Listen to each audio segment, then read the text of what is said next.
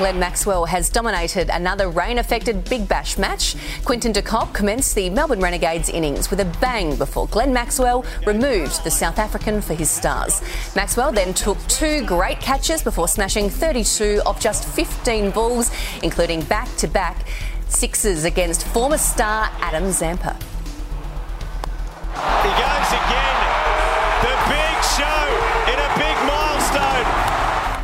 The Stars chased the total of 97 with 12 balls to spare as they move to third on the BBL table, whilst the Renegades sit in last place. Phoebe Litchfield is the superwoman of the Australian cricket team. Litchfield scored 119 for Australia in the final one day international against India this morning as the team posted a giant total of 338. But it was Litchfield's catching that stole the show in the 190 run thrashing. And then it goes to Phoebe Litchfield, you wouldn't believe it!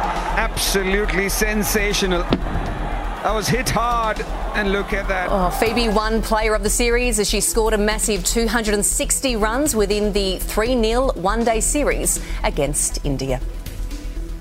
Rafael Nadal has sent a warning to his Australian Open competitors, playing his first competitive singles match in almost 12 months. Nadal defeated former US Open champion Dominic Thiem in straight sets. Today is uh, honestly uh, an emotional and important day for me, no? After uh, probably uh, one of the toughest years of my tennis career. Rinky Hijikata defeated Thanasi Kokkinakis 7-6, 6-2 in a two-way Australian battle. Novak Djokovic survived an injury scare in Serbia's 2 1 victory over the Netherlands in the United Cup. The world number one was suffering from pain in his forearm before losing the second set.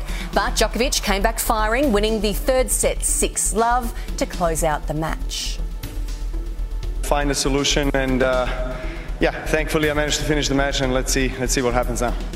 Djokovic's Serbia will now play Australia in the quarterfinals on Wednesday. thank you